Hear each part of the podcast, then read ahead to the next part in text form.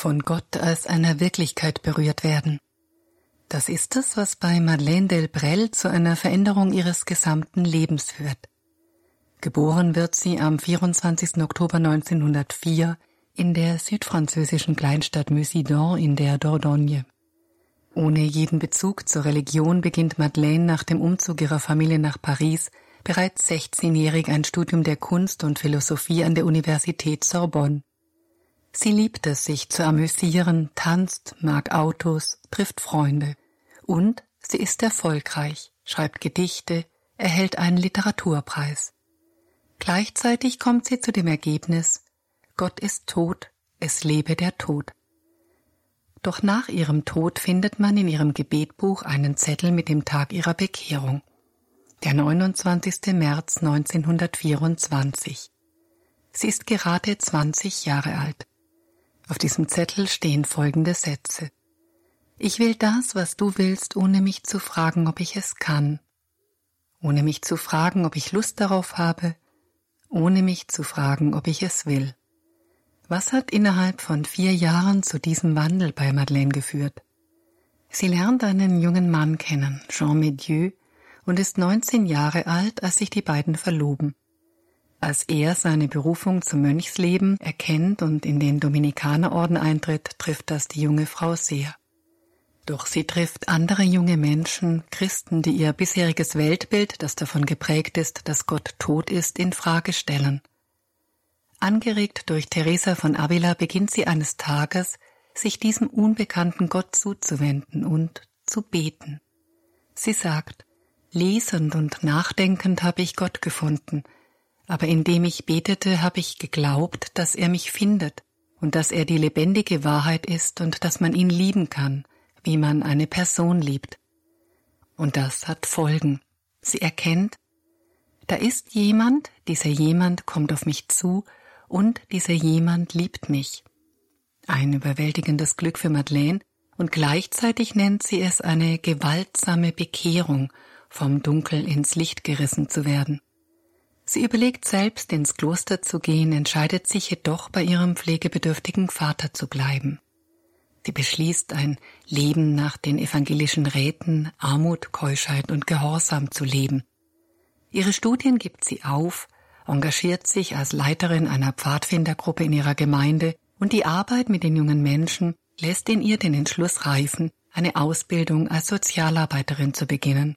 Im Jahr 1933 geht sie nach Ivry, der ersten Arbeiterstadt in Frankreich, die kommunistisch regiert wird, am Rande von Paris. Es schließen sich ihr drei junge Frauen an. Madeleine ist begeistert von dem Einsatz der Kommunisten für die Arbeiter, um deren hartes, entbehrungsreiches Leben zu ändern. Die Erkenntnis, dass die Kommunisten neben der Liebe zu den Arbeitern Hass gegen Andersdenkende sehen, hält sie jedoch davon ab, in die kommunistische Partei einzutreten. Sie bemerkt, alles schweigt auf der ganzen Linie von Gott. Und die Leute tragen ein unsichtbares Schild auf der Brust, auf dem steht kein Bedarf. Ihr engagierter Einsatz als Sozialarbeiterin und ihr intensives Gebetsleben stehen sich nicht im Weg oder gar gegeneinander. Madeleine sagt, weil wir die Liebe für eine hinreichende Beschäftigung halten, haben wir uns die Mühe erspart, unsere Aktionen nach Gebet und Aktion zu klassifizieren. Die Maxime ihres Glaubens bringt Madeleine folgendermaßen auf den Punkt. Geht hinaus in euren Tag ohne vorgefasste Ideen, ohne die Erwartung von Müdigkeit, ohne Plan von Gott und wisst, dass Gott unterwegs zu finden ist und nicht erst am Ziel.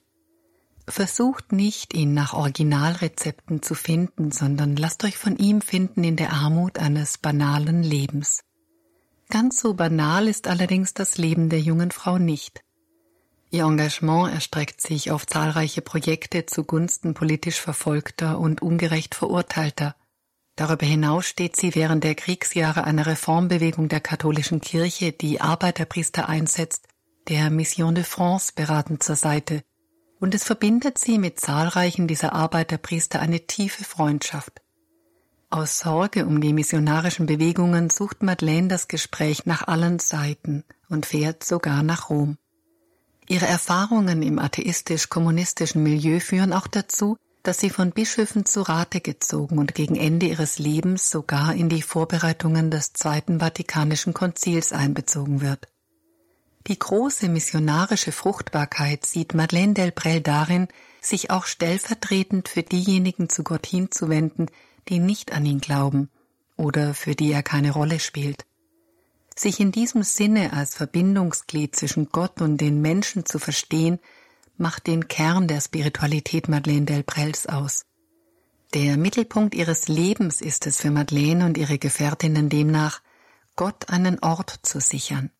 Und so verstehen sie sich als eine kleine Zelle von Kirche, die das Feuer des Glaubens mitten unter den Menschen hüten möchte.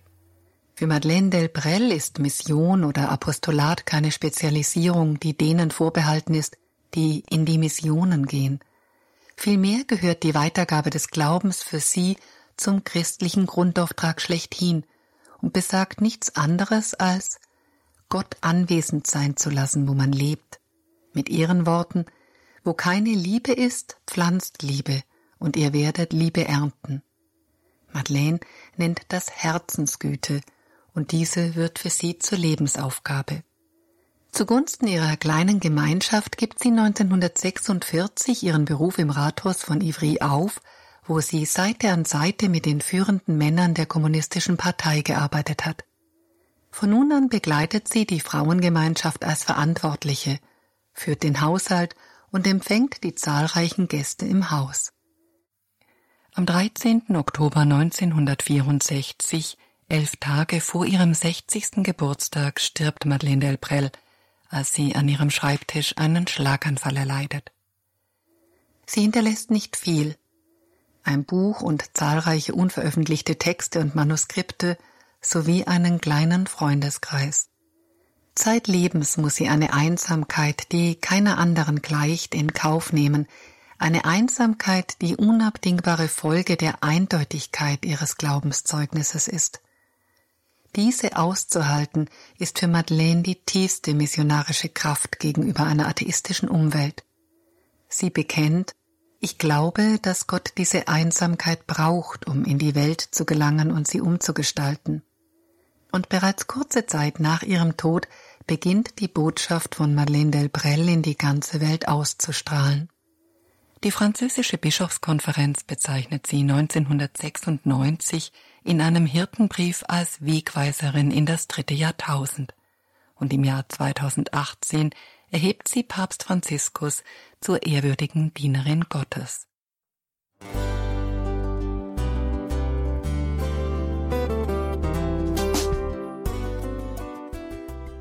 Liebe Zuhörerinnen und Zuhörer, vielen Dank, dass Sie unser CD- und Podcast-Angebot in Anspruch nehmen. Wir freuen uns, dass unsere Sendungen auf diese Weise verbreitet werden. Dieser Dienst ist für Sie kostenlos. Für uns ist er allerdings mit einem nicht unerheblichen finanziellen Aufwand verbunden.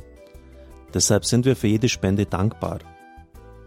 Alle Bankverbindungen unserer Spendenkontos können Sie über unsere Homepage horeb.org unter dem Menüpunkt Spenden einsehen.